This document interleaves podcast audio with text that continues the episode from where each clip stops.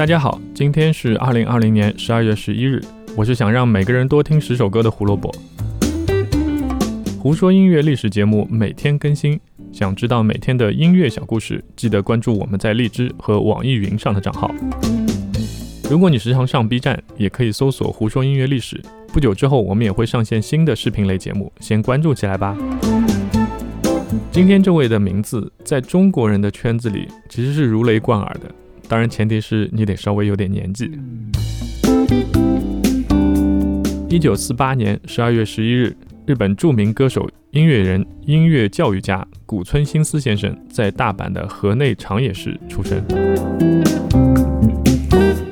别看古村爷爷现在是一个音乐家，小时候和音乐结缘的起因倒是意外的接地气。少年时代，古村新司是个小胖子，所以在学校里经常被人嘲笑，还给他起了个外号叫“猪”。家里妈妈和姐姐都是弹着三味线，唱着长歌和地歌，当然这是两种三味线音乐，大家不要从名字上去判断。但小古村对于音乐却从来提不起兴趣。周围的孩子都是家里人带着去动物园玩，他只能跟着去京都著名的艺伎区纸园溜达。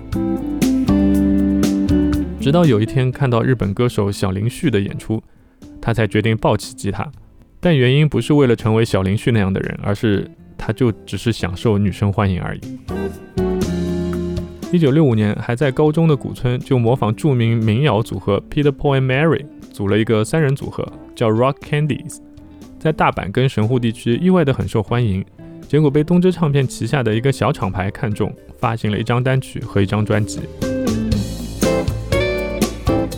一九七零年，在大阪世博会上，古村新司认识了经纪公司 Young Japan 的老板西川健，两个人聊得很开心。结果公司出钱让他们乐队去美国开了个巡回。至于有多少人看，不太清楚。但是古村新司因此有幸看到了 Led Zeppelin 和 Janis Joplin 的演出，倒是真的。这公款旅游还有表演看，幸福来的真的是有点厉害。一九七一年，Rock Candies 解散，古村新司和库内孝雄组建了一支新的乐队。次年，石泽透加入，从此组成了一个非常有名的乐队，叫 Alice。组队后，三个二十四岁的年轻人极其努力，曾经创下过一九七四年一整年他们在地下演出了三百零三场，这个真的是基本上没有怎么休息了。一九七五年开始人气上升，终于在一九七八年成为第一个在日本武道馆连续三天开演唱会的组合。之后，古村新司开始单飞，出版个人专辑的同时，也为山口百惠等很多其他的艺人写歌。一九八零年，转投 Polystar 出版专辑《s u b a r u 成就了跨世纪、跨国度的成功。一九八一年八月二十三日，古村新司参加了北京工体的一场中日联合音乐会，这次演出也让他结下了与中国深深的缘分。二零零三年，他在大阪举办支援中国消灭 SARS 的音乐会。将筹集到的一千五百三十四万日元全部捐给了中国红十字会。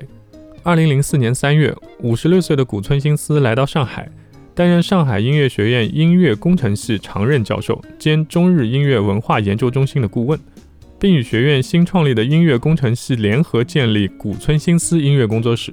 传授流行音乐产业创作、表演、包装和推广等等系列知识。二零零八年的时候，又被授予二零一零年上海世博会形象大使的头衔，并在世博会的开幕演出上唱了那首《斯巴鲁》。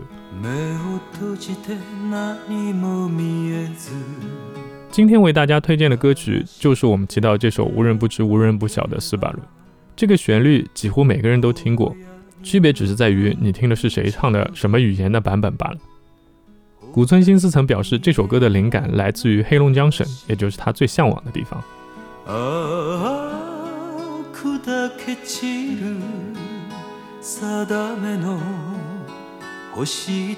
古村新司作为日本音乐界的元老级人物，至今依然保持着很多惊人的记录。